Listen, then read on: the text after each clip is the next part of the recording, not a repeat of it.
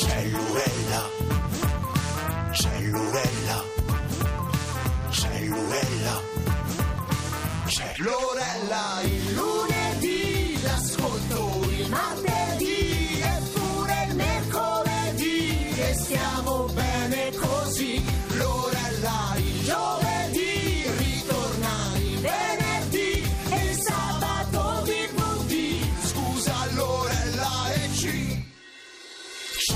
Cellurella. Ci siamo come sempre per questa puntata del giovedì 17, 42, 50 secondi e oggi torniamo a dedicare una, una bella puntata interamente a una delle nostre generazioni. Abbiamo cominciato questa cavalcata proprio eh, con appunto da settembre. Oggi parliamo della Internet Generation, cioè quella degli adolescenti degli anni 2000 e ne parleremo con due ospiti che stanno per arrivare, un autore che ha interpretato sicuramente le emozioni, le paure dei ragazzi di questo decennio. Sto parlando di Federico Moccia e poi con un'amica che torna a trovarci perché negli anni 2000 insomma lei è stata adolescente e, e soprattutto ha iniziato la sua carriera di cantante. Sto parlando di Anna Tatangelo per cui scatenatevi subito scriveteci osservazioni ricordi musica libri cinema che in qualche modo hanno segnato per voi il primo decennio del terzo millennio. Fatelo come sempre con un sms al numero 335 699 2949 e ricordatevi come sempre di segnalare la generazione. Credo che il citofono sia già pronto.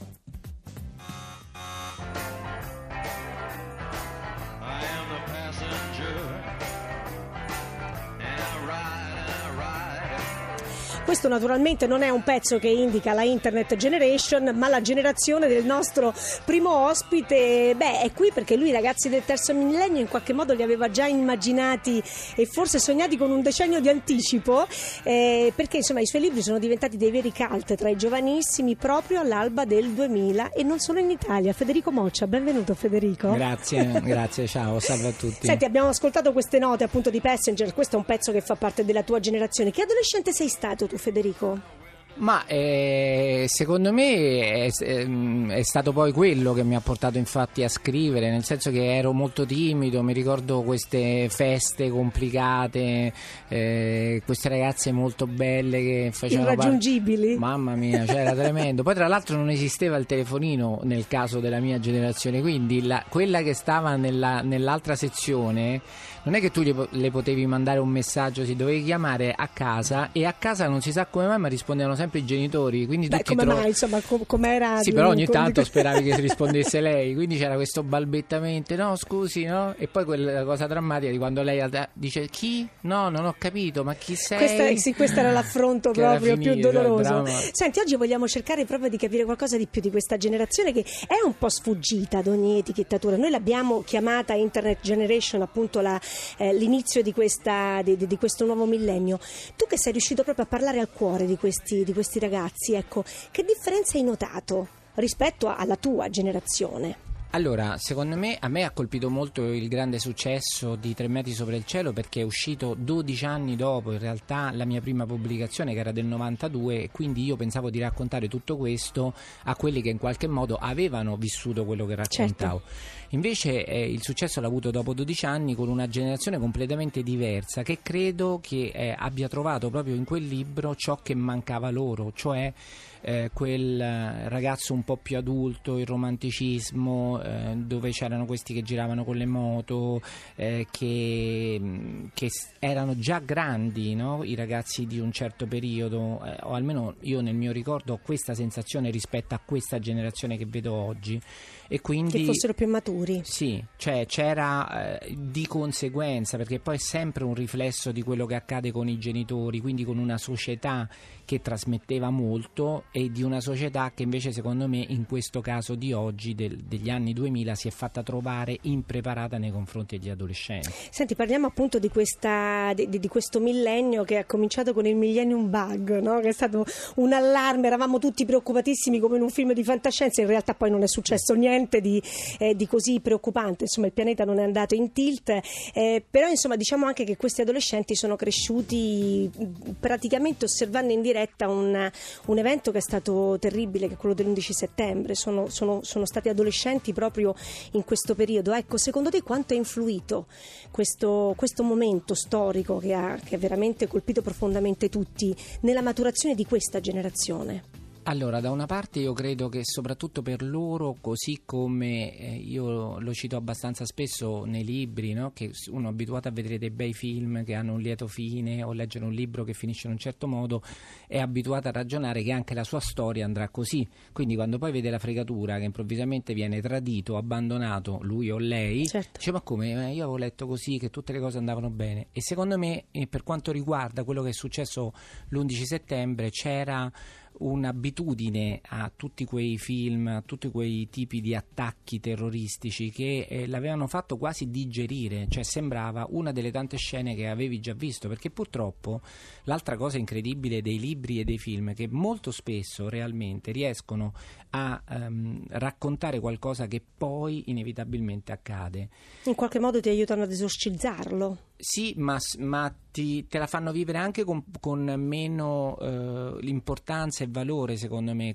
Anche tutto quello che vediamo oggi in televisione, tantissimo rispetto a questi continui assassini, queste violenze estreme sulla, sulla donna, sulla fidanzata, su se stessi, sui figli, ti porta a- ad un'abitudine ad una assuefazione. che è drammatico, capito? Rispetto a quanto e, e quindi secondo me è un pochino questa e io penso che sia poi una generazione fondamentalmente eh, spersa perché ha bisogno invece di eh, quella possibilità di essere forte no? Nel- nelle, nelle considerazioni, nelle attenzioni, nel fatto che ci sia qualcuno che realmente possa proteggerla da quello che accade. Quindi vedere questi attacchi così feroci di quel giorno e la gente che tu pensi che poi gli Stati Uniti d'America, sempre proprio per quella che è stata quello che ci hanno la tramandato, percezione che noi abbiamo sempre avuto di quel paese. uno stato forte che, no, che sa rispondere da Air Force One, Harrison Ford, tutti questi personaggi siamo che resi conto che sapevano non era così. che non era così. Quindi la grande paura, l'im- l'improvvisa fragilità di tutti, no? Facciamo una pausa musicale, ma nel frattempo è arrivato anche il mio vicino di casa. silenzio. Sono gocce di memoria, queste lacrime nuove. Siamo anime in una storia incancellabile.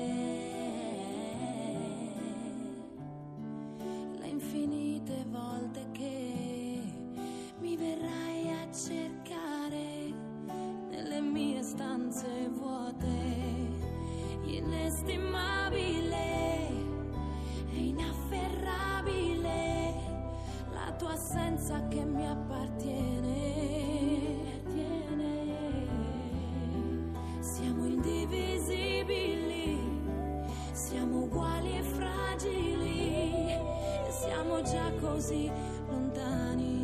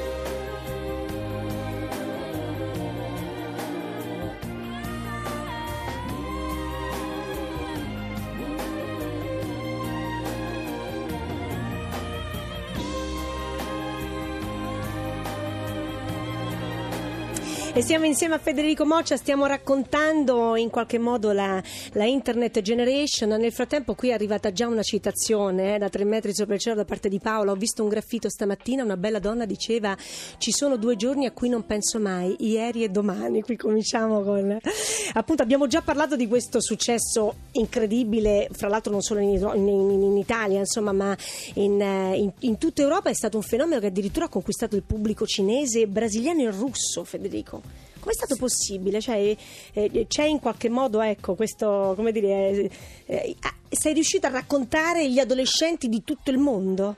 Ci sono Ma- degli elementi comuni? Ma secondo me un errore che è stato ogni tanto fatto è come se tutta la generazione si riconoscesse in quei libri. Secondo me ci sono persone, ragazzi molto diversi e noi ci ricordiamo come a quell'età poi appena qualcuno o qualcosa diventa moda subito c'era quella ah no io non li leggo, ah no io sono contro, no? Comunque Sì, solo ci sono per le fazioni, Solo per diciamo, partito preso, sì. proprio non sai neanche, poi magari dopo vieni conquistato perché invece lo segui, ti piace, ma questo è tipico della moda. Secondo me la cosa incredibile è stato proprio quello di raccontare una storia che bene o male è in realtà quello stare tre metri sopra il cielo che appartiene alla prima volta e ti, an- ti innamori. E quindi è una cosa che ha conquistato la Spagna, la Francia, la Germania perché è quel momento che appartiene ad ogni generazione soprattutto perché ti sorprende quello che provi rispetto appunto a quello che dicevo prima che hai visto in un film ma non hai capito di che cosa veramente si parlasse. Poi quando ti accade improvvisamente hai questa mancanza proprio di, di quasi di un, di un respiro, no? cioè ti senti eh, travolta dall'emozione e soprattutto inizi ad avere una passione, tra virgolette, ossessione per quella persona. Senti, andiamo avanti perché poi nel 2006 tu scrivi Ho voglia di te e qui scaturisce proprio il rito dei lucchetti dell'amore, che insomma è stata una moda eh, incredibile. Ecco, mi spieghi come tu hai avuto questa intuizione, l'intuizione dei lucchetti?